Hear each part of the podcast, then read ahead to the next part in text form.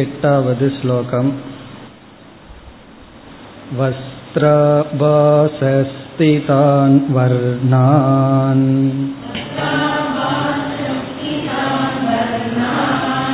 யத்வதாரவஸ்த்ரகான் வதந்த்யஜ்ஞாஸ்ததா ஜீவம் சம்சாரம் சித்கதம் விதுகோ.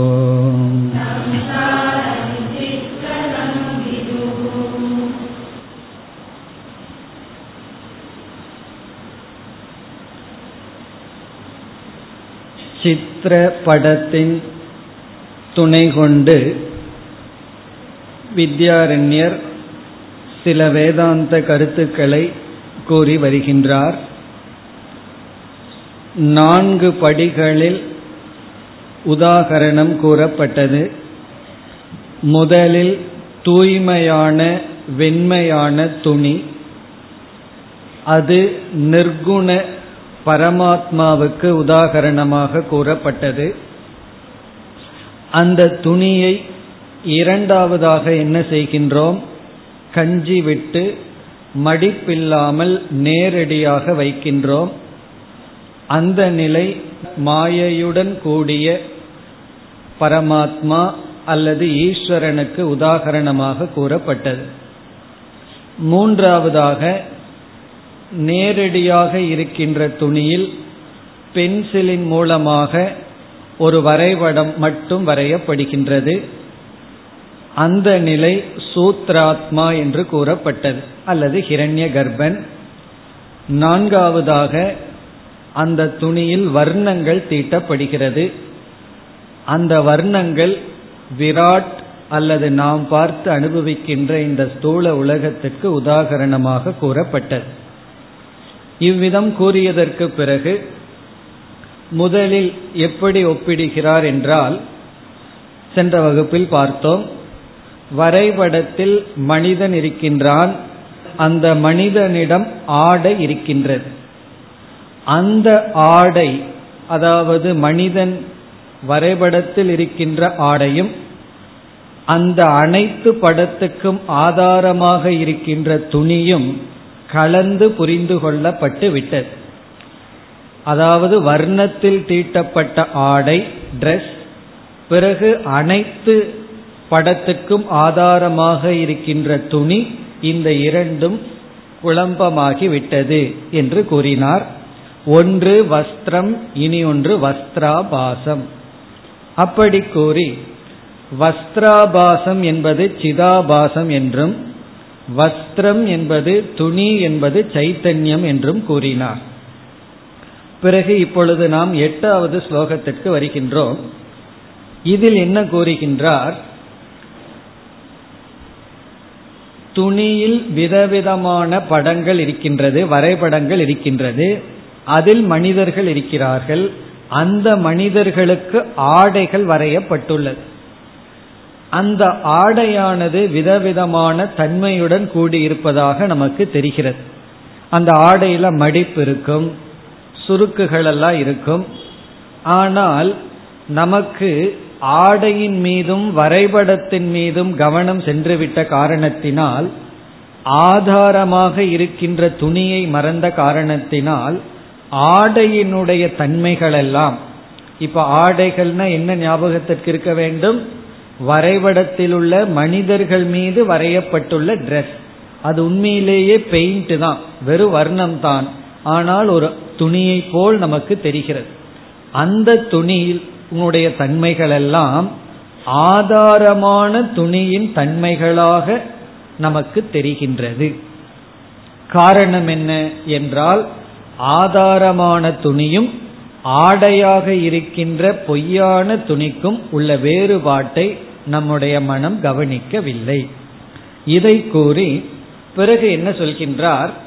சிதாபாசத்தினுடைய தர்மங்கள் எல்லாம் சித்தினுடைய தர்மங்களாக நமக்கு தெரிகிறது. பொய்யான ஜீவனுடைய தர்மங்களை மெய்யான ஆத்மாவினுடைய சொரூபமாக நாம் நினைக்கின்றோம். அறியாமையினால் நாம் ஏற்றி வைத்து விட்டோம். அந்த கருத்தை தான் 8வது ஸ்லோகத்தில் கூறுகின்றார். அதாவது சம்சாரம் பொய்யான ஜீவனை சார்ந்துள்ளது, சிதாபாசத்தை சார்ந்துள்ளது. சிதாபாசத்தை சார்ந்துள்ள சம்சாரத்தை சித்திடம் நாம் ஏற்றி வைக்கின்றோம். சித்திடம் இருப்பதாக நாம் தவறாக புரிந்துள்ளோம். எப்படி என்றால், ஒரு பெரிய வரைபடத்தில் மனிதனிடத்தில் இருக்கின்ற ஆடையினுடைய தன்மைகளை துணியினுடைய தன்மைகளாக நாம் நினைப்பது போல, அங்க ட்ரெஸ் மடிப்புடன் இருந்தால் துணி மடிஞ்சிருக்குன்னு நம்ம நினைக்க தோன்றுகிறது. ஆனா துணி ஏற்கனவே கஞ்சி போடப்பட்டு நேரா இருக்கு, மடிஞ்சிருக்கிறதெல்லாம் இந்த ட்ரெஸ் தான். துணி உண்மையிலேயே வெண்மையாக இருக்கிறது, ஆனால் ஆபாசமாக வர்ணம் தீட்டப்பட்டுள்ளது. இப்ப இந்த உதாரணத்துல ஒரு சிறு சந்தேகம் வரலாம். வர்ணமெல்லாம் பெயிண்ட் எல்லாம் உண்மையிலேயே துணியில ஒட்டி இருக்கின்றது என்ற சந்தேகம் நமக்கு வரலாம். அந்த இடத்தில் நாம் இந்த உதாகரணத்தை எடுத்துக்கொள்ள கூடாது. எந்த ஒரு உதாகரணமே 100% ஃபிட் ஆகாது. எங்காவது ஒரு லூப் ஹோல் இருக்கும், எங்காவது ஒரு தவறு இருக்கும். அதை மட்டும் பார்த்துட்டு நம்ம தப்பா புரிந்து கொள்ள கூடாது. இப்ப அந்த இடத்துக்கு வரும்பொழுது நம்ம என்ன செய்ய வேண்டும்னா, ஸ்படிகத்தையும் அதற்கு பக்கத்தில் இருக்கிற மலர் உதாகரணத்தை எடுத்து கொள்ள வேண்டும். ஸ்படிகம் வெண்மையா இருக்கு, பக்கத்துல சிவப்பு கலர் மலரை வைக்கின்றோம். மலரினுடைய வர்ணம் ஸ்படிகத்தில் தெரிகிறது, அப்படி எடுத்து கொள்ள வேண்டும். ஆனா இந்த இடத்துல உண்மையிலேயே வர்ணமானது துணியிடம் சென்று விட்டது. ஆகவே அந்த உதாரணத்தை எடுத்துட்டா என்ன ஆகும்னா, சிதாபாசத்தினுடைய தன்மை சித்திடம் உண்மையிலேயே சென்று விட்டது என்ற முடிவுக்கு வருவோம். அதை எடுத்துக்கொள்ள கூடாது. எப்பொழுதுமே உதாரணத்து மூலமா நம்ம எதையுமே நிர்ணயிக்க முடியாது. எக்ஸாம்பிள் புரிஞ்சுக்கிறதுக்கு சொல்றதே தவிர உதாகரணத்தின் மூலமா எந்த கருத்தையும் நிலைநாட்ட முடியாது. உதாரணமா ஒருவர் இருக்கார், அவருடைய நண்பர் ஒருவர் இருக்கார். அந்த நண்பருக்கு புத்தியே இல்லைன்னு வச்சுக்கோமே.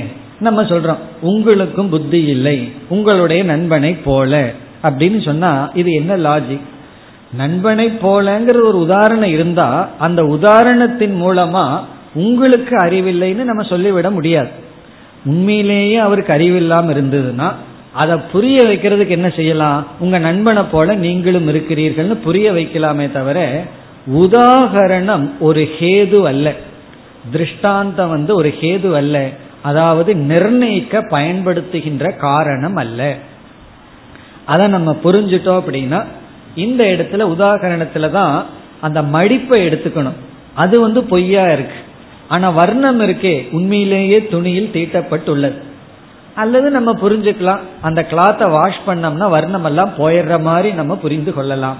அப்படி புரிஞ்சிட்டாலும் பிரச்சனை இருக்கு, ஏன்னா வர்ணம் உண்மையிலேயே அதுல ஒட்டி இருக்கேன்னு சந்தேகம் நமக்கு வரும். அதை நாம் இங்கு விட்டு விட வேண்டும். இப்ப எப்படி எடுத்துக்கணும்னா, பெரிய வரைபடம், அதுல மலைகள், மனிதர்கள், பறவைகள் எல்லாம் இருக்கின்றது. அந்த மனிதனிடத்தில் ஆடைகள் இருக்கின்றது, அந்த ஆடையில மடிப்புகள் எல்லாம் இருக்கின்றது.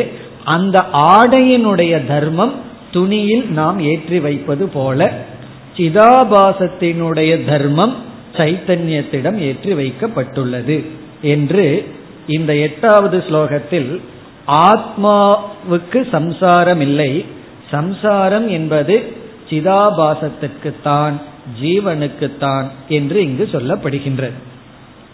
இனி இந்த ஸ்லோகத்திற்குள் சென்றால், வஸ்திர ஆபாசஸ்திதான் வர்ணான். வஸ்திர ஆபாசம், இங்க வஸ்திராபாசம்னா எது உங்களுக்கு மனதில் வர வேண்டும்? ஒரு பெரிய துணி, துணியில் வரைபடங்கள் இருக்கின்றது, அதில் மனிதர்கள் இருக்கிறார்கள், அந்த மனிதர்களிடத்தில் ஆடைகள், டிரெஸ் வரையப்பட்டுள்ளது. அந்த டிரெஸ் என்ன சொல்றார்? வஸ்திர ஆபாச, வஸ்திரத்தை போல் தெரிகின்ற ஸ்திதான் வர்ணான், அதில் இருக்கின்ற வர்ணங்களை.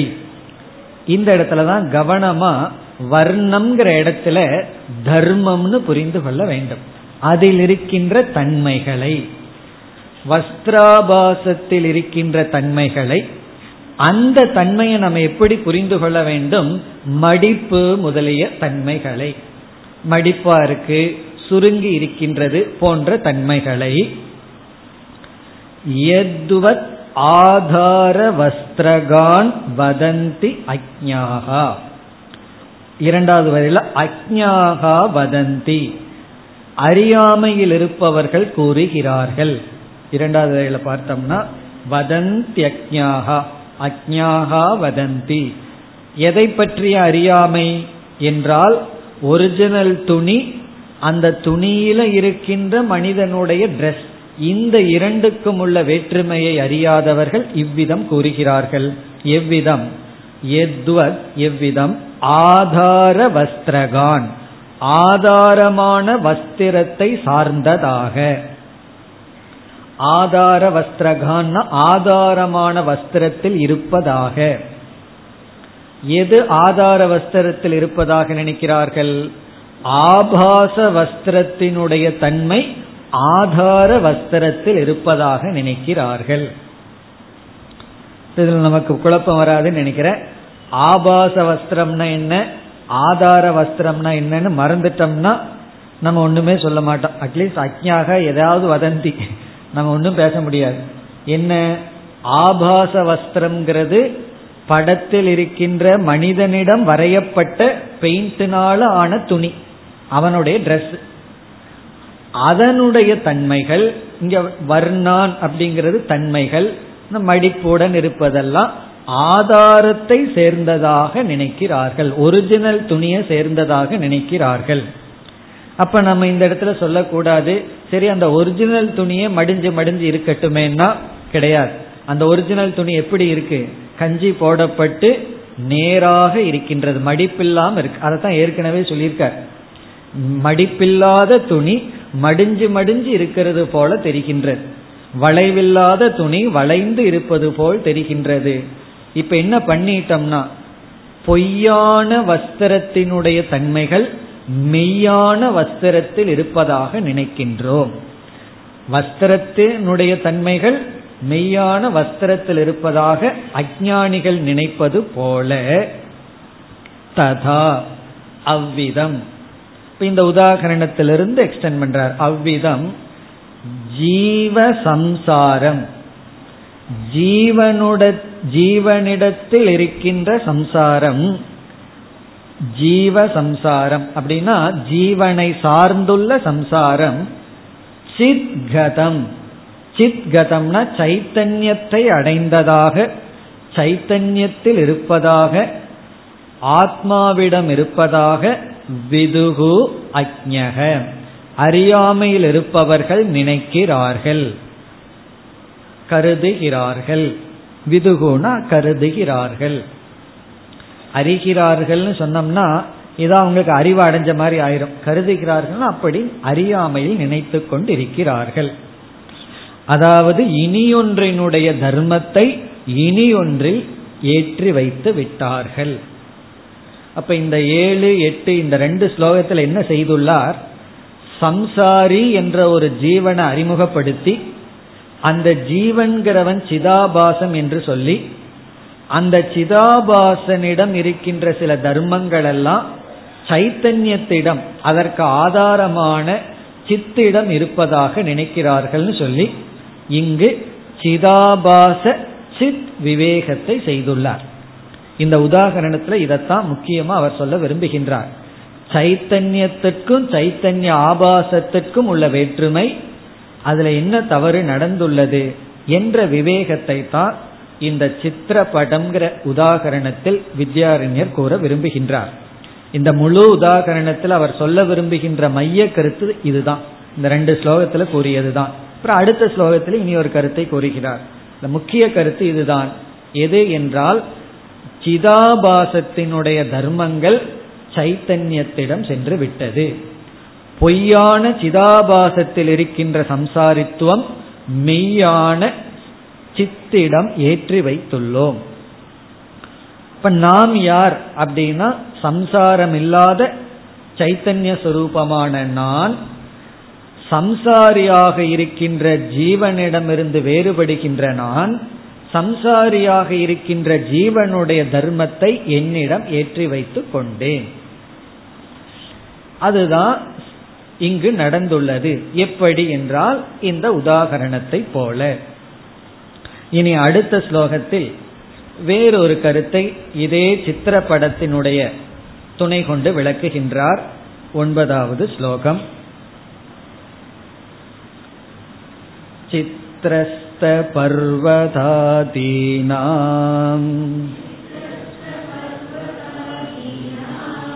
வஸ்த்ராபாசோ நலிக்யதே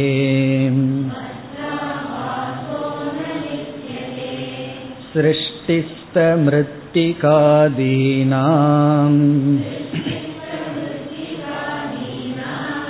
சிதாபாசஸ்ததா நஹி.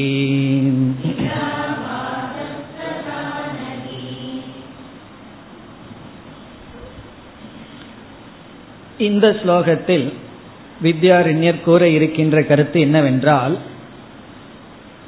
சிதாபாசம் என்ற ஒரு தத்துவம் மனிதர்களிடத்தில் அல்லது சூக்ஷ்ம சரீரத்தில் தான் வெளிப்படும், மற்ற இடத்தில் வெளிப்படாது என்ற கருத்து.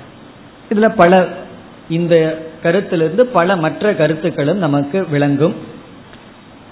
இப்பொழுது சம்சாரத்தை யார் அனுபவிக்கிறார்கள் என்ற ஒரு கேள்வி வருகிறது. யார் சம்சாரத்தை அனுபவிக்கிறார்கள்? இப்ப ஜடமான பதார்த்தம் அனுபவிக்குதுன்னு சொல்ல முடியுமோ? டேபிள் வந்து சம்சாரத்தை அனுபவிக்குதுன்னு சொல்ல முடியுமோ? சொல்ல முடியாது. அல்லது கல், மண்ணு, பாறை, மலை, இது போன்ற இனர்ட் ஆப்ஜெக்ட், ஜடமான பொருளுக்கு சம்சாரம் கிடையாது. ஒரு கல்லுல சிலைய வச்சோம்னா, சிலைய வடிச்சு வச்சோம்னா, மனிதனை போல வச்சோம்னா அது மனித சம்சாரத்தை அனுபவிக்குது. நாயை போல செஞ்சோம்னா நாயினுடைய சம்சாரத்தை அனுபவிக்குதுன்னு சொல்ல முடியாது. ஏன்னா அது ஜடமான பொருள். பிறகு சைத்தன்யம் சம்சாரத்தை அனுபவிக்குதுன்னு சொல்ல முடியுமான்னா, சைத்தன்யம் வந்து பூர்ணமானது, சித்து வந்து ஆனந்த சுரூபமானது. அப்ப சைத்தன்யமும் சம்சாரத்தை அனுபவிக்க முடியாது. இப்ப இருக்கிறது ரெண்டே தத்துவம் தான். ஒன்னு சைத்தன்யம், இனி ஒன்னு ஜடம். ஜடமும் சம்சாரத்தை அனுபவிக்க முடியாது, சைத்தன்யமும் சம்சாரத்தை அனுபவிக்க முடியாது. அப்ப அனுபவிக்கிறது யார்? சம்சாரத்தை அனுபவிக்கிறது யார்? இந்த ரெண்டும் கலந்த ஒண்ணுன்னு சொல்ல முடியுமான்னா அதுவும் முடியாது. சைத்தன்யத்தையும் ஜடத்தையும் எப்படி கலக்க முடியும்? ஏன்னா ரெண்டும் விருத்த சொரூபம். அதாவது இருளும் அனுபவிக்க முடியாது, வெளிச்சமும் அனுபவிக்க முடியாதுன்னா சரி கொஞ்சம் இருளையும் வெளிச்சத்தையும் கலந்து போட்டுக்குவோமேன்னா அதுவும் முடியாது. ஏன்னா ரெண்டும் விருத்த சுபாவம். இப்படி ஒரு சந்தேகம் நமக்கு வருது. அப்ப யார் சம்சாரத்தை அனுபவிக்கிறார்கள்? இந்த கேள்விக்கு நமக்கு பதில் தேவை. இப்ப இனி ஒரு சந்தேகம் நமக்கு வருகின்றது. அது என்னவென்றால், சைத்தன்யம் அல்லது சித் என்று சொல்லும் பொழுது அந்த சித்து வந்து சத்ரூபமாக சர்வ வியாபின்னு சொல்றோம். சைத்தன்யம் எந்த இடத்துல இருக்குன்னு கேள்வி கேட்ட என்ன பதில் சொல்றோம்?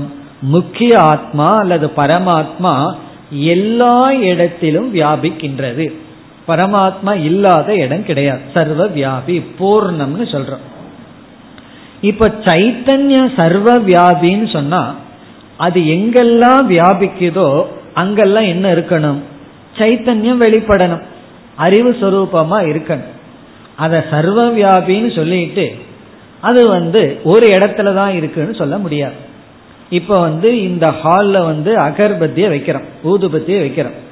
அந்த வாசனை வந்து இந்த அறை முழுவதும் வியாபிச்சிருக்கு. ஏன்னா காற்றுல கலந்து அறை முழுவதும் வியாபிச்சிருக்குன்னு சொல்லிட்டு எனக்கு தான் வாசனை வரும். ஒரு மூளையில் அமர்ந்திருப்பவர்கள் அல்லது இடையில் அமர்ந்திருப்பவர்களுக்கு வாசனை இல்லைன்னு சொல்ல முடியுமா?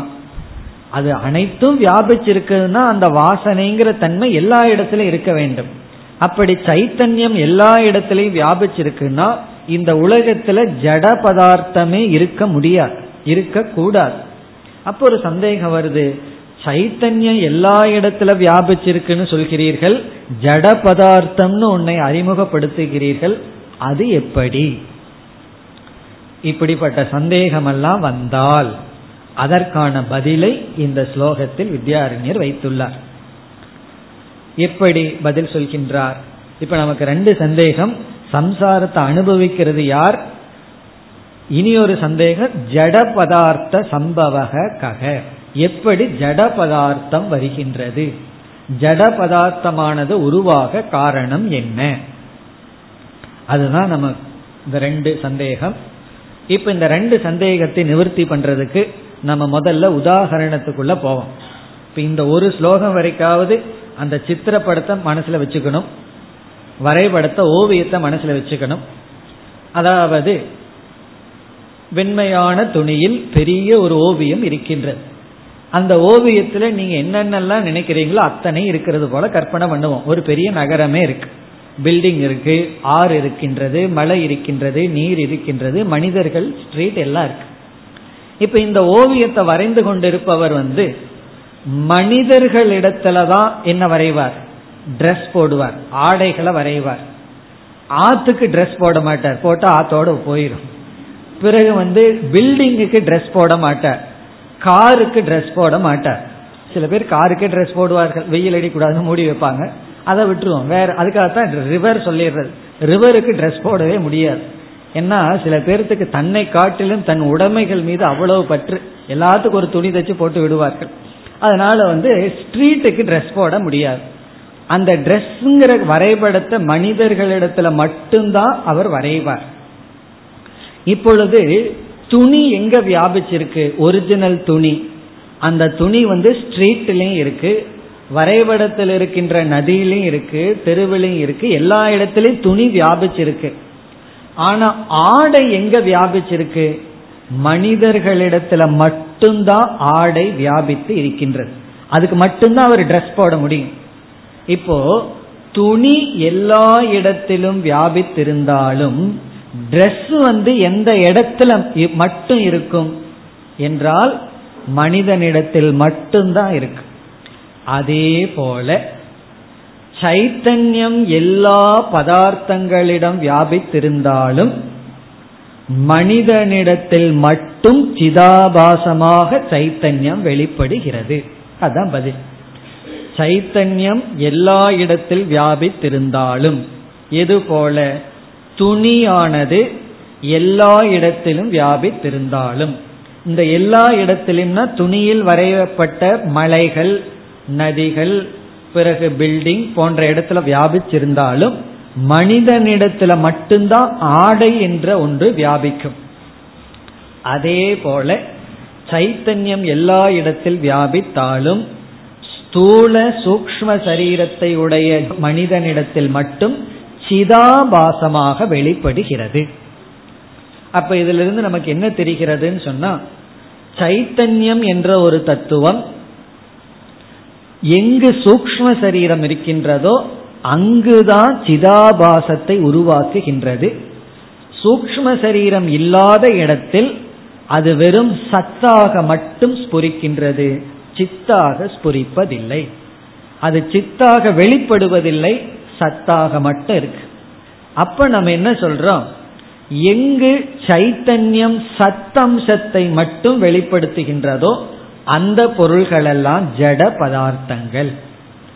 எந்த இடத்துல சைத்தன்யம் சத்தம்சத்தை மட்டும் காட்டுதோ அது ஜட பதார்த்தம். எந்த இடத்துல சித்தம்சத்தையும் வெளிப்படுத்துகிறதோ அது சேதன பதார்த்தம் அப்படின்னு சொல்றோம். அப்படி வெளிப்படுத்துற இடம் நம்முடைய சூக்ஷ்ம சரீரமும், அதிலிருந்து வெளிப்படுவது ஸ்தூல சரீரம். இப்ப நம்முடைய சூக்ஷ்ம ஸ்தூல சரீரத்துலதான் உணர்வை, சிதாபாசத்தை அனுபவிக்க முடிகிறது, மற்ற இடத்தில் அது வெளிப்படுத்துவதில்லை. எவ்விதம் துணி எல்லா இடத்தில் வியாபித்தாலும் ஆடையானது மனிதனிடத்துல மட்டும்தான் வரையப்படுகிறது. அது போல ஆகவே என்ன பதில் நமக்கு கிடைக்கிறது, ஜட பதார்த்தம் சம்பவிக்கும். ஏன்னா எந்த இடத்துல சைத்தன்யம் தன்னுடைய சித்தம்சத்தை பிரதிபிம்பிக்கவில்லையோ அதெல்லாம் ஜட பொருள்கள். இப்ப ஸ்தூலமான பஞ்சபூதங்கள் ஜட பொருள்னு சொல்றோம். ஏன்னா அங்க சைத்தன்யத்தினுடைய பிரதிபிம்பம் இல்லை. ஆனால் அந்த பஞ்சபூதம் உடலா மாறி அந்த உடலுக்குள்ளேயும் சூக்ஷ்ம சரீரம் இருந்து அதற்குள்ள சிதாபாசம் வெளிப்படும் பொழுது இந்த உடல் சேதனமாக நமக்கு தெரிகிறது. இப்ப இந்த கேள்விக்கு பதில் இதுக்கு இனி ஒரு உதாரணம் பலமுறை நம்ம பார்த்திருக்கோம். அதாவது நெருப்பு உஷ்ணஸ்வரூபம் பிரகாசஸ்வரூபம்னு சொல்றோம். நெருப்புக்கு ரெண்டு சொரூபம், உஷ்ணம் பிரகாசம். தண்ணீர்ல நெருப்பை வச்சோம் அப்படின்னா, அதாவது நெருப்பு தண்ணீரோட சேர்ந்ததுன்னா உஷ்ணம் மட்டும் வெளிப்படும், இரும்பு குண்டோட சேர்ந்ததுன்னா பிரகாசமும் வெளிப்படும் உஷ்ணமும் வெளிப்படும். அப்ப தண்ணீர் இருக்கும் பொழுது பிரகாசம் வெளிப்படவில்லையேனா தண்ணீருக்கு நெருப்பினுடைய பிரகாசத்தை பிரதிபிம்பிக்கின்ற சக்தி இல்லை. இரும்பு குண்டுக்கு பிரகாசத்தையும் வெளிப்படுத்துகிறது உஷ்ணத்தையும் வெளிப்படுத்துகிறது. அதுபோல ஸ்தூல பஞ்சபூதங்களுக்கு சித்தம்சத்தை வெளிப்படுத்துகின்ற சக்தி இல்லை, சத்தம்சத்தை மட்டும் வெளிப்படுத்துகிறது. சூக்ஷ்ம சரீரம் சத்தம்சத்தையும் சித்தம்சத்தையும் பிரதிபிம்பிக்கின்றது. அந்த கருத்து தான் இங்கு கூறப்படுகிறது. என்ன சில பேர் இந்த கேள்வியை கேட்கிறார்கள், சைத்தன்யம் சொரூபமா இருந்துட்டு எப்படி ஜட பதார்த்தம் சம்பவிக்கும்? அதற்கான பதில் இனி ஒரு கேள்வி கேட்டோம், சம்சாரத்தை அனுபவிப்பது யார் என்றால் அதற்கான பதில் இந்த ஸ்தூல சரீரத்தில் இருக்கின்ற சூக்ஷ்ம சரீரத்துடன் கூடிய சிதாபாசன், அதுக்கு தான் சம்சாரம். சம்சாரத்தை அனுபவிக்கிறது யார் அப்படின்னா இந்த சிதாபாசன். இப்போ ஒரு கேள்வி வருது, இந்த சிதாபாசன் சேதனமா அச்சேதனமான்னு சொன்னா என்ன பதில் சொல்லுவோம்? சேதனம்னு சொல்லிட முடியாது, அச்சேதனம்னு சொல்ல முடியாது. சேதன ஆபாசக, சேதனத்தை போல் விளங்கி கொண்டிருக்கின்ற ஒரு தத்துவம். அதனால சம்சாரத்துக்கு ஆதாரமா இருக்கிறதே பொய். அப்படிங்கும்போது சம்சாரமும் பொய் தானே. அப்படி சம்சாரத்தை அனுபவிக்கிறது யாருன்னா சிதாபாசன். அந்த சிதாபாசன் என்ன? சேதன ஆபாசக, சைத்தன்ய ஆபாசம், சித்தினுடைய ஆபாசம். அதுதான் இங்கு இந்த ஸ்லோகத்துல சொல்லி இருக்கின்றார். அதாவது சிதாபாசன் என்பது ஸ்தூல சரீரத்திற்குள் இருக்கின்ற சூக்ஷ்ம சரீரத்தில் மட்டும் வெளிப்படுகிறது, மற்ற இடத்தில் வெளிப்படுவதில்லை. இந்த சிதாபாசத்தை தான் ஜீவன் என்ற பெயருடன் நாம் அழைக்கின்றோம். இந்த சிதாபாசந்தான் சம்சாரி. இந்த சிதாபாசத்தினுடைய தன்மைகளை சித்தினுடைய தன்மைகளாக நாம் நினைக்கின்றோம். இதுதான் இந்த ஸ்லோகத்தின் சாரம். இப்பொழுது ஸ்லோகத்திற்குள் சென்றால், சித்ரஸ்த பர்வதாதீனாம், சித்ரஸ்த சித்திரத்தில் இருக்கின்ற ஓவியத்தில் இருக்கின்ற பர்வதாதீனாம் மலை முதலியவைகளிடத்தில், ஓவியத்தில் இருக்கின்ற பர்வதம் முதலியவைகளிடத்தில், முதலியவைகள்ங்கிறதுல எதை வேணாலும் நீங்க போட்டுக்கலாம், எதெல்லாம் ஓவியத்துல பார்க்க விரும்புறீங்களோ அதெல்லாம் இடத்தில். வஸ்திராபாசக ந லிக்கியதே, வஸ்திர ஆபாசம் வரையப்படுவதில்லை. ந லிக்கியதேன வரையப்படுவதில்லை. வஸ்திர ஆபாசம் ஆடைகள் வரையப்படுவதில்லை, டிரெஸ் வரையப்படுவதில்லை. ஒரு பெரிய மவுண்டன், ஒரு பெரிய மலையை வரைஞ்சு அதுக்கு யாராவது டிரெஸ் போடுவோமா? டிரெஸ்ஸை வரையவுமா? கண்டிப்பா வரைய மாட்டோம். அப்படி பர்வதம் முதலியவைகளிடத்தில் வஸ்திர ஆபாசம் வரையப்படுவதில்லை. அதுபோல சிருஷ்டிஸ்த மிருத்திகாதீனாம், அதுபோல சிருஷ்டிஸ்த அப்படின்னா இந்த உலகத்தில் இருக்கின்ற படைப்பில் இருக்கின்ற மிருத்திகா, மிருத்திகா அப்படின்னா களிமண், களிமண் முதலியவைகளிடத்தில், இந்த சிருஷ்டியில் இருக்கின்ற களிமண் முதலியவைகளிடத்தில் சிதாபாசக, சிதாபாசமானது, ததா அவ்விதம் சிதாபாசமானது நகி லிக்கியதே, நகி லிக்கியதே அப்படின்னா வரையப்படுவதில்லை, தோன்றுவதில்லை. நகின கிடையாதுன்னு அர்த்தம். சிதாபாசன் தோன்றுவதில்லை, வெளிப்படுவதில்லை. சிதாபாசனுடைய தோற்றம் கிடையாது, சிருஷ்டி கிடையாது. இப்ப இதுல இருந்து என்ன சொல்ல வர விரும்புறார் அப்படின்னா, நம்ம ரெண்டு கேள்வி கேட்டோம், அந்த ரெண்டு கேள்விக்கான பதில உள்ள வச்சிருக்கார். எப்படி ஜட பதார்த்தம் சம்பவிக்கும்ங்கிறதுக்கு இங்க பதில் வச்சிருக்கார். பிறகு யாருக்கு சம்சாரம்ங்கிற கேள்விக்கும் இங்கு பதில் வைத்துள்ளார். சம்சாரத்தை அனுபவிக்கிறது இந்த சிதாபாசன். ஏன் சிதாபாசன் எல்லா இடத்திலையும் இல்லை அப்படின்னா, அது இல்லை காரணம் சைத்தன்யம் சூக்ஷ்ம சரீரத்துல தான் வெளிப்படும், மற்ற இடத்துல வெளிப்படுவதில்லை. இப்ப கண்ணாடி இருக்கு, கண்ணாடியில சூரியன் அப்படியே வெளிப்படுகிறது. பாறை இருக்கு, சூரியனுடைய பிரதிபிம்பம் தான் வெளிப்படுது. ஒரு பாறையில சூரியனுடைய ரிஃப்ளெக்ஷனை பார்க்க முடியும். ரிஃப்ளெக்ஷன்னா அதுல சூரியனுடைய லைட் அடிச்சிருக்கிறத பார்க்க முடியும். ஆனா கண்ணாடியில சூரியனுடைய ஒளியையும் பார்ப்போம், சூரியனையும் பார்ப்போம். ஏன்னா கண்ணாடி அப்படிப்பட்ட தன்மையுடையது. அதே போல சூக்ஷ்ம சரீரத்தினுடைய தன்மை சித்தினுடைய சைத்தன்யத்தினுடைய பிரதிபிம்பம்ங்கிற ஒன்றை அறிமுகப்படுத்தி, அந்த பிரதிபிம்பத்தில் இருக்கின்றதுதான் சம்சாரம். அந்த சம்சாரமானது சைத்தன்யத்திடம் ஏற்றி வைக்கப்பட்டது என்ற அளவில் இந்த உதாரணத்தை சொன்னார். இனிமேல் இந்த சித்திரப்படம் உதாரணம் வராது, இதோடு முடிவடைகிறது. இருந்தாலும் இதன் அடிப்படையிலேயே 17வது ஸ்லோகம் வரை இதே கருத்து விதவிதமாக விளக்கப்படுகிறது. இனி நம்ம ஓவியத்தை மறந்துடலாம். இனி ஓவியத்தை விட்டுட்டு இந்த ஓவியத்தின் மூலமா என்ன கருத்தை சொல்ல வந்தாரோ அந்த வேதாந்த கருத்துக்கள் தொடர்கின்றது. 10வது ஸ்லோகம். சம்சாரः பரமார்த்தோயம்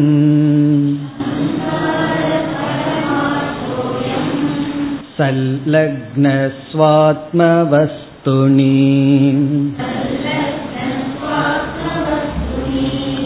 இதி ப்ராந்திரவித்யா ஸ்யாத் வித்யைஷா நிவர்த்ததே.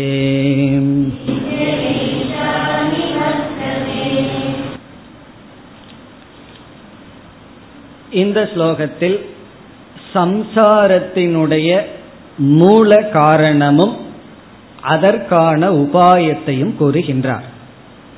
சம்சாரஸ்ய மூல காரணம் காரண நிவர்த்தி உபாயக. சம்சாரத்திற்கு என்ன மூல காரணம்? என்னைக்குமே இந்த மூல காரணத்தை கண்டுபிடிக்கணும்.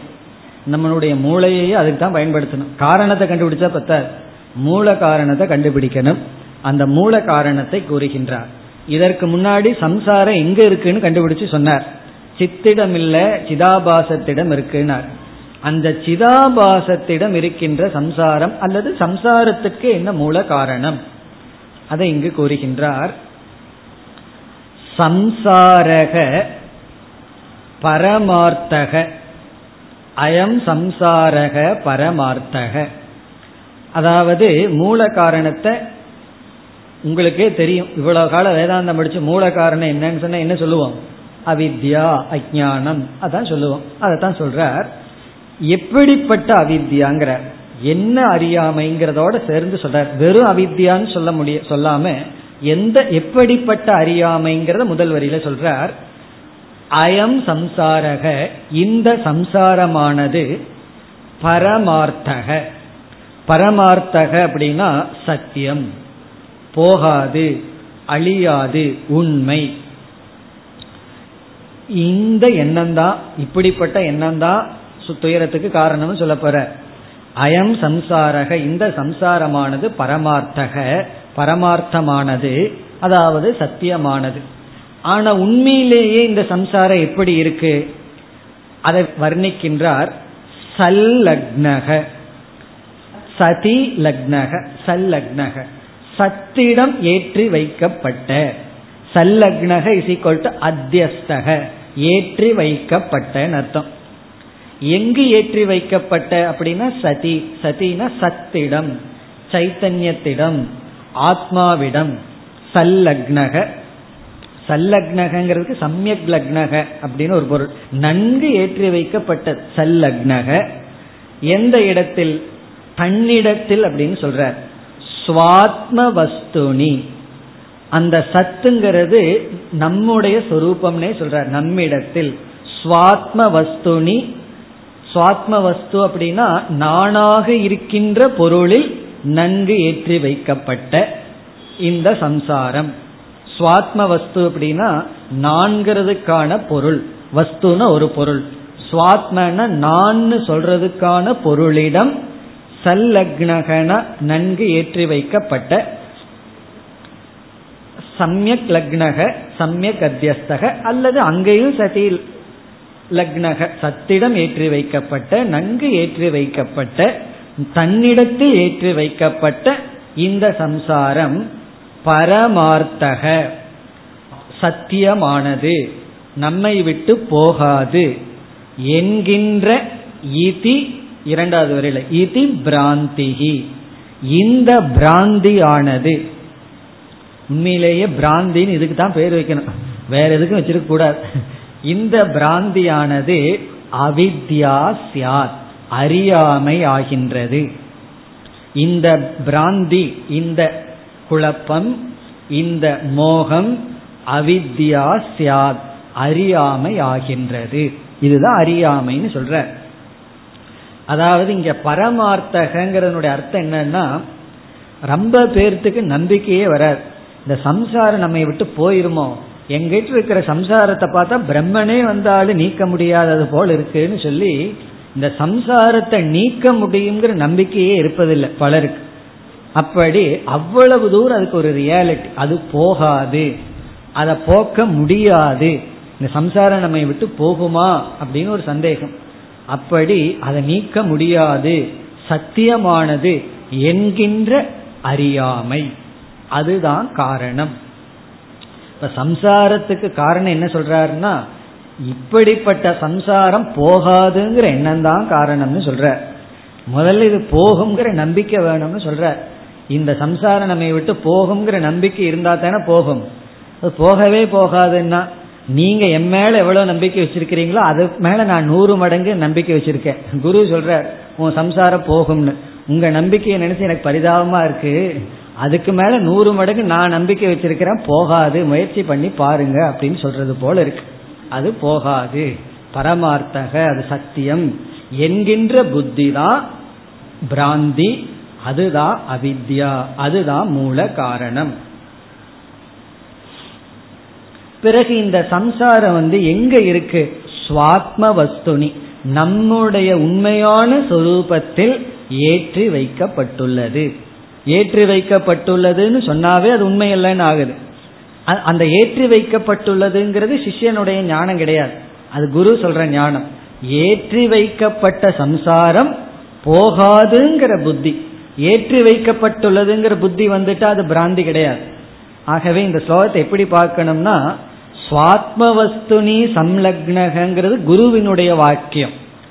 தன்னுடைய சொரூபத்தில் ஏற்றி வைக்கப்பட்டது அப்படிங்கிறது குருவுக்கு தெரியுது, சாஸ்திரத்துக்கு தெரிகிற உண்மை. சிஷ்யன் என்ன நினைக்கிறான்? இப்படிப்பட்ட சம்சாரம் பரமார்த்தகன்னு நினைக்கிறது தான் பிராந்தி, அவித்யா. இப்ப சிஷ்யனை பொறுத்த வரைக்கும் அயம் சம்சாரக பரமார்த்தக, இந்த சம்சாரமானது நீக்க முடியாது, இந்த சம்சாரம் சாஸ்வதம், இந்த சம்சாரம்தான் சத்தியம், இது பிராந்திகி. இத பிராந்தின்னு குரு சொல்ற. அதற்கான காரணத்தை தான் சுவாத்மனி சம்லக்னகன் குரு போட்டார். இது பிராந்தின்னு ஏன் சொல்றோம்னா, அது ஏற்றி வைக்கப்பட்டுள்ளதனால் அது பிராந்தி ஆகின்றது.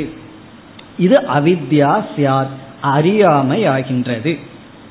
சரி, இந்த அறியாமையை நீக்குவது எதனால்? இனி அடுத்த பகுதியில அஜ்ஞான என்கின்ற மூல காரணத்திற்கான உபாயத்தை கூறுகின்றார். அந்த உபாயம் என்ன? வித்யா ஏஷா நிவர்த்ததே, ஏஷா அவித்யா, இந்த அவித்யா வித்யா ஞானத்தினால் நிவர்த்ததே நீக்கப்படுகின்றது. இந்த அவித்யா வித்யால் நீக்கப்படுகிறது. அப்போ உபாயம் வித்யா, ஞானம் என்பது உபாயம். மூல காரணம் அஜ்ஞானம். இப்ப அஜ்ஞானத்தை மூல காரணமா சொல்லி ஞானத்தை மூல காரண நிவர்த்தி உபாயமாக கூறினார். இந்த ஸ்லோகத்துக்கு மேல மிக அழகா ஸ்டெப் பை ஸ்டெப்பா டெவலப் பண்ற வித்யாரண்யர். அதான் அவருடைய தனித்தன்மை, அவருடைய டெவலப்மெண்ட் படிப்படியா இருக்க போகின்றது. இந்த உதாரணத்தை முடிச்சுட்டு மூல காரணத்துக்கு வந்துட்டார். அதாவது எது மூல காரணம்னு அவித்யான்னு சொல்லிட்டார். அந்த மூல காரணத்தை எது நிவர்த்தி பண்ணும் அப்படின்னு கேட்டா வித்யான்னு சொல்லியிருக்காரு. உடனே அடுத்த கேள்வி நமக்கு என்ன வரும்? அந்த வித்யா சொரூபம் என்ன, எப்படிப்பட்ட ஞானம் நிவர்த்தி அடையும்னு அடுத்த சந்தேகம் வரும். பிறகு இப்படிப்பட்ட ஞானத்தை அடைகிறதுக்கு என்ன உபாயம் அப்படின்னு அடுத்த உபாய சந்தேகம் நமக்கு வரும். அதைத்தான் 11வது ஸ்லோகத்தில் விளக்குகின்றார். இப்ப 11வது ஸ்லோகத்தினுடைய சாரம் கா வித்யா. கா வித்யான்னு என்ன அர்த்தம்? வித்யா சொரூபம் என்ன, வித்யினுடைய சொரூப், வித்யாவினால் அறிவினால் அறியாம நீக்கப்படும், எப்படிப்பட்ட அறிவினால் அப்படின்னு ஒரு கேள்விக்கு பதில் சொல்ல போறார். சரி, இப்படிப்பட்ட அறிவை அடைய உபாயம் என்ன, அது ரெண்டாவது. வித்யா உபாய கா வித்யா, அதாவது 11வது ஸ்லோகத்துல வித்யாங்கிறது எப்படிப்பட்ட அறிவுன்னு சொல்ல போறார். அந்த அறிவை அடையிற உபாயம் என்ன, அதை சொல்ல போகின்றார். அப்ப நமக்கு எப்படி வருகின்றது? அவித்யா, அவித்யாவுக்கு நிவர்த்தி பண்றதுக்கு காரணம் உபாயம் வித்யா. இனி பார்க்க போறது வித்யா சொரூபம், இந்த வித்யாவை அடையிறதுக்கு உபாயம். 11வது ஸ்லோகம். ஆத்மாபாசஸ்ய ஜீவஸ்ய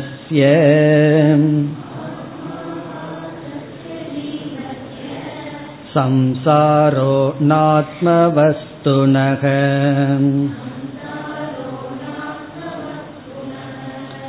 இதி போதோ பவேத் வித்யா லப்யதே சௌ விசாரணாத்.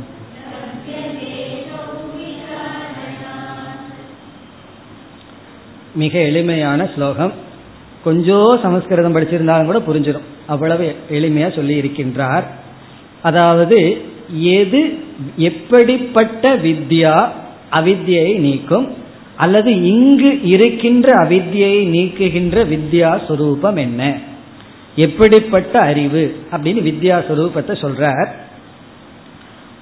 ஆத்மாபாசஸ்ய ஜீவஸ்ய, இங்க ஜீவனுக்கு லட்சணம் ஆத்மாபாசஸ்யன்னு சொல்றார். ஆத்மாவினுடைய ஆபாசமாக இருக்கின்ற ஜீவனுடைய அப்படின்னு அர்த்தம். ஆபாசகன தோற்றம், ஆத்மாபாசம் அப்படின்னா ஆத்மாவினுடைய ஆபாசமாக இருக்கின்ற இஸ் ஈக்வல் டு சிதாபாசஸ்யன்னு அர்த்தம். சிதாபாசமாக இருக்கின்ற, சித்தினுடைய ஆபாசமாக இருக்கின்ற யார்? ஜீவஸ்ய, ஜீவனுடைய சம்சாரக, சம்சாரமானது. சித்தினுடைய ஆபாசமாக இருக்கின்ற ஜீவனுடைய சம்சாரமானது ந ஆத்ம வஸ்துனக, ஆத்மாவை சார்ந்தது அல்ல. இது உண்மைதான? அதாவது ஆத்மாபாசத்தை சார்ந்த, ஆத்மாபாசமாக இருக்கின்ற ஜீவனை சார்ந்தது ஆத்மாவுக்கு அல்ல. ந ஆத்மா வஸ்துனக, ஆத்மா என்கின்ற வஸ்துவை சார்ந்ததல்ல. இதி போதக, இந்த அறிவு பவேத் வித்யா, வித்யா பவேத், வித்யா ஆகின்றது. இந்த போதம், இந்த அறிவு வித்யா ஆகின்றது. இதுல பார்த்தோம்னா போதக வித்யா பவேத்னு இருக்கு. இதுக்கு நம்ம டிரான்ஸ்லேட் பண்ணோம்னா அறிவு அறிவாகிறது, அதுதான் அர்த்தம். போதகன்னு சொன்னாலும் அறிவுன்னு அர்த்தம், வித்யான்னு சொன்னாலும் அறிவுன்னு அர்த்தம். போதக வித்யா பவேத்னா என்ன டிரான்ஸ்லேஷன்? அறிவு அறிவு ஆகிறது. பிறகு அறிவு அறிவாகாம அறிவு மண்ணாங்கட்டியாவாகும்.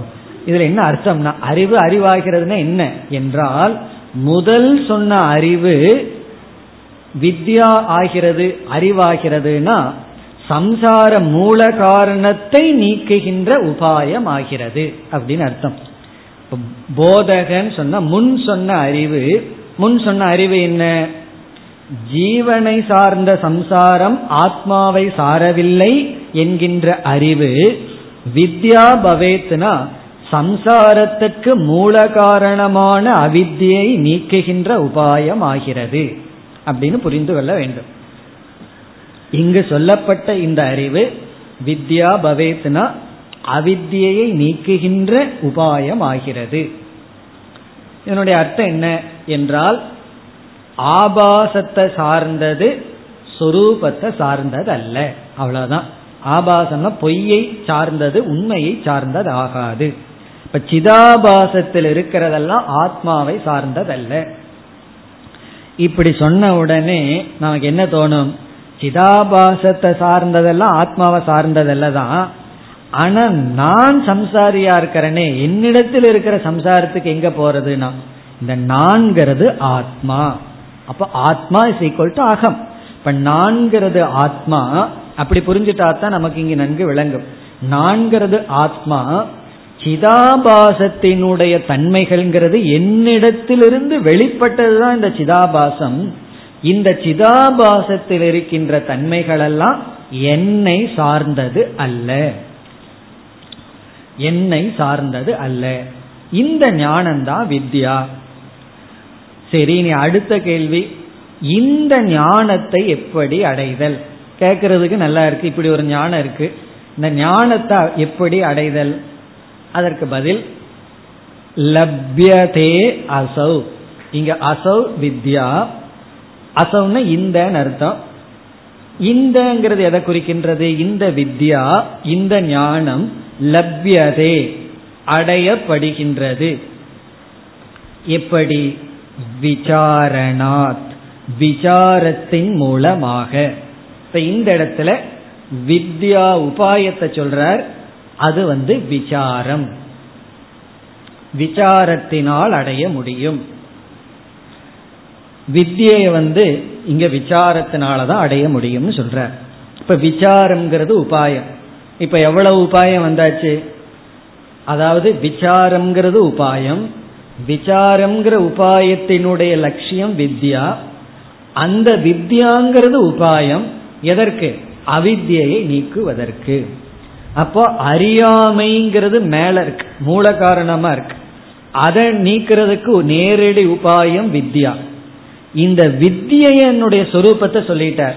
இப்படிப்பட்ட வித்யை அடைகிறதுக்கு விசாரம்ங்கிறது உபாயம். சரி, விசாரம் எப்படி பண்றது? ஏன் விசாரம் உபாயம்? இது போன்ற சந்தேகம் எல்லாம் வரப்போகுது. உடனே அதற்கும் பதில் சொல்கின்றார். இப்ப அடுத்த கேள்வி, அடுத்த ஸ்லோகத்துக்கு போறதுக்கு முன்னாடி ஏன் விசாரம் உபாயமா இருக்குங்கிறது தான் நமக்கு கேள்வி. ஏன் விசாரம் பண்ணாம வராதோ? விசாரம் ஏன் உபாயம் என்றால், எங்க விபரீத புத்தி இருக்கோ அங்க விசாரம்தான் உபாயம். புத்தியே இல்லை அப்படின்னா ரொம்ப விசாரம் தேவையில்லை. ஒன்னு தெரியல அப்படின்னா தெரிய வைக்கிறது ஈஸி. ஒன்ன நம்ம தப்பா தெரிஞ்சிட்டோம் அப்படின்னா அங்கதான் என்கொயரி தேவைப்படுது. ஒருவரை பத்தி புரிஞ்சிக்கவே இல்லை அப்படின்னா ஒரு கஷ்டம் இல்லை, அவர் இப்படின்னு சொன்னா புரிஞ்சிடுவோம். ஒருவரை பத்தி தப்பா புரிஞ்சிட்டோம்னு வச்சுக்குவோமே, அப்பதான் விசாரம் தேவைப்படுது. ஏன்னா யாரோ அவரை பத்தி நம்ம கிட்ட ஏதோ பத்தி வச்சுட்டாங்க, உடனே அது தப்பா நம்ம புரிஞ்சிட்டோம், அதனால துக்கம் வந்துட்டு இருக்கு. அப்ப என்ன பண்ணணும்னா விசாரம் பண்ணணும். அது எப்படி உண்மை? நான் தெரிஞ்சிட்டது உண்மையா அல்லது அவரை பற்றி என்னுடைய சொரூபம் என்னன்னு விசாரம் நமக்கு தேவைப்படுகிறது. இப்ப எப்ப விசாரம் தேவைன்னா, எப்ப விபரீத புத்தி இருக்கோ அப்பதான் விசாரம் தேவை. இப்ப விபரீத புத்தினா என்ன? ஒன்றை எப்பொழுது தப்பா புரிஞ்சிருக்கிறோமோ அப்பொழுதுதான் விசாரம் தேவைன்னு அப்சல்யூட் நெசசரி, கண்டிப்பா தேவை. இப்ப இங்க என்ன ஆயிருக்குன்னா, ஆத்மாவை நம்ம அறியவே இல்லைன்னா பரவாயில்ல, ஆத்மாவை நம்ம தவறாக புரிந்துள்ளோம். எப்படின்னா, அனாத்ம சுரூபத்தை ஆத்மாவிடம் புரிந்து கொண்டு ஆத்மாவினுடைய சுரூபத்தை அனாத்மாவில விட்டு இந்த அத்தியாசம், இந்த பிராந்தி நடந்துள்ளது. ஆகவே விசாரம்தான் நமக்கு உபாயம். எதற்கு? இங்க இப்படிப்பட்ட வித்யை அறிவதற்கு. எப்படிப்பட்ட வித்யா? ஆத்மாபாசஸ்ய ஜீவஸ்ய சம்சாரம். ஜீவனுடைய சம்சாரம் ஆத்மாவை சார்ந்ததல்லங்கிற ஞானத்தை அடையணும்னா நமக்கு விசாரம் தேவை. இனி அடுத்த கேள்வி என்ன வருகிறது? விசாரம்னு சொன்னா என்கொயரின்னு பார்த்துட்டோம். விசாரத்துக்கு என்ன டிரான்ஸ்லேஷன் சொல்றது? விசாரம்னு தான் சொல்றது. ஆராய்ச்சி, ஆராய்தல், அப்படியெல்லாம் சொல்லலாம். விசாரம் பண்றது. இந்த விசாரம்ங்கிற வார்த்தைக்கு டிரான்ஸ்லேஷன் சொன்னா தான் புரியாது. விசாரம்னு சொன்னா நமக்கு புரிஞ்சிடும். அதுக்கு ஏதாவது ஆராய்ச்சின்னு சொன்னா தான் அது கஷ்டமா இருக்கு. இப்ப விசாரம். இனி அடுத்த கேள்வி என்ன வருதுன்னா, எதை விசாரம் பண்ணணும்? விசாரம் பண்றேன்னு சொல்லி நான் பாட்டுக்கு வேற ஏதாவது ஊர் விசாரம் பண்ணிட்டு இருந்தேன்னு வச்சுக்கோமே. அதனால விசார விஷயத்தை சொல்லி ஆக வேண்டும். அடுத்தபடியா விசாரத்தினுடைய விஷயம் என்ன? எதை விசாரிக்க வேண்டும்? விசாரம்ங்கிறத ஆராய்தல்னு போட்டோம்னா எதை ஆராய வேண்டும்? அதற்கு பதில் 12வது ஸ்லோகம். விசாரஸ்ய விஷயக சதா விசாரயே தஸ்மாத் ஜகத் ஜீவ பராத்மனஹ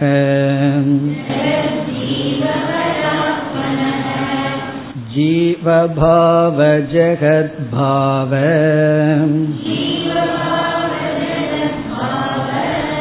பாதே ஸ்வாத்மைவ சிஷ்யதே.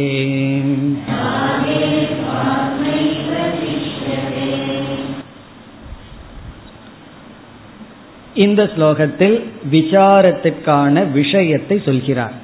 எதை விசாரம் செய்ய வேண்டும்? சதா விசாரையே தஸ்மாத். தஸ்மாத் முதல்ல எடுத்துக்கணும், இடையில் இருக்கு. தஸ்மாத் ஆகவே. ஆகவேன்னா என்ன அர்த்தம்? விசாரம் செய்தால்தான் இந்த வித்யா வரும், இந்த வித்யா வந்தால்தான் இந்த அவித்யா நீங்கும். ஆகவே சதா விசாரயேத்.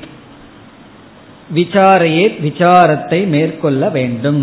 விசாரயேத் கக சாதகக முமுக்ஷுகு. முமுக்ஷுகு விசாரயேத். முமுக்ஷுவானவன், முமுக்ஷுன மோட்சத்தை விரும்புபவன் விசாரத்தை மேற்கொள்ள வேண்டும். எப்பொழுதுனா ஒரு வருஷத்துக்கு ஒருக்கா ஒரு அரை மணி நேரம் விசாரம் பண்ணலாமான்னா வேண்டாங்கிறார். சதா எப்பொழுதும், தொடர்ந்து. சதான்னா இந்த விசாரத்தினுடைய பலனை அடையிற வரைக்கும் கன்சிஸ்டன்சியை குறிக்கிறார். இப்ப 24 மணி நேரம்னு அர்த்தம் இல்லை. சதான்னா எப்பொழுதும் அப்படின்னா அந்த ஒரு தொடர்ச்சி ரொம்ப முக்கியம். எந்த ஒரு சாதனையிலேயே தொடர்ச்சி இல்லை அப்படின்னா ஒரு பிரயோஜனம் கிடையாது. இந்த வேதாந்த விசாரத்துக்கும் யோகாசனத்துக்கெல்லாம் ரொம்ப தொடர்ச்சி முக்கியம். யோகாசனம் பண்றேன்னு இன்னைக்கு ஒரு நாள், 10 நாள் கேப் விட்டு ஒரு நாள், இப்படி நம்ம 20 வருஷம் பண்ணி ஒரு பிரயோஜனம் கிடையாது. அதுக்கு ஒழுங்கா 6 மாசம் பண்ணோம்னா கிடைக்கிற பலன் கிடைச்சிடும். அதே போல விசாரம் யாராவது 5 நாள் சொற்பொழிவுக்கு வந்தா மட்டும் நான் போய் அட்டன் பண்ணிட்டு வந்துடுவேன், அது ஒரு 6 மாசத்துக்கு ஒருக்கா. இப்படி 20 வருஷம் கேட்டா ஒரு பிரயோஜனம் கிடையாது. அதுக்கு 6 மாசமோ 1 வருஷமோ தொடர்ந்து விசாரத்தில் ஈடுபட்டால்தான் நமக்கு ஞானம் கிடைக்கும். அதனால இங்க சதா அப்படின்னா கன்சிஸ்டன்சி சொல்ற, தொடர்ந்து நாம் இடைவெளி விடாமல் விசாரையே. எதை விசாரம் பண்ணணும்? இப்ப விசாரத்திற்கான விஷயத்தை சொல்றார். ஜெகத் ஜீவ பராத்மனக. இங்க 3 பொருளை விஷயமா சொல்றார். இந்த 3ஐயும் விசாரம் பண்ணணும்ங்கிறார். இப்ப விசாரஸ்ய விஷயக த்ரயக. இந்த 3ம் என்ன? ஜெகத். ஜெகத்னா இந்த உலகத்தை கொஞ்சம் ஆராய்ச்சி பண்ணுங்கிறார். பரீட்ச லோகான்னு இங்கே பிடிச்சிருக்கிறமே, இந்த லோகத்தை பரீட்சை பண்ணணும்னு, அதை பண்ணணுங்கிற கொஞ்சம் உலகத்தை ஆராய்ச்சி பண்ணி பாரு. பிறகு ஜீவ, இந்த ஜீவனை கொஞ்சம் ஆராய்ச்சி பண்ணு. இங்க ஜீவ விசாரம்னா ஸ்தூல சூக்ம சரீர காரண சரீர விசாரம். ஜெகத் விசாரம்னா விஷயத்தை பற்றிய விசாரம், அதனுடைய அனித்தியத்துவத்தை எல்லாம் புரிஞ்சுக்கிறது. பராத்மனக ஆத்ம விசாரம். இந்த 3ஐயும் விசாரம் பண்ணுங்கிற. ஜீவனையும் விசாரம் பண்ணி, ஜெகத்தையும் விசாரம் பண்ணி, ஆத்மாவையும் விசாரம் பண்ணணும். இதுல ஜீவனையும் ஜெகத்தையும் விசாரம் பண்ணி என்ன பண்ணணும், ஆத்மாவை விசாரம் பண்ணி என்ன பண்ணணுங்கிறத 2வது வரியில சொல்றார். இப்ப ஜீவ ஜெகத் விசாரம் எதற்கு, பரமாத்மாவினுடைய விசாரம் எதற்கு, அதனுடைய பலன் என்னன்னு இரண்டாவது வரியில் கூறுகின்றார். அடுத்த வகுப்பில் பார்ப்போம். ஓம் பூர்ணமத பூர்ணமிதம் பூர்ணாத் பூர்ணமுதச்யதே பூர்ணஸ்ய பூர்ணமாதாய பூர்ணமேவாவசிஷ்யதே. ஓம் சாந்தி சாந்தி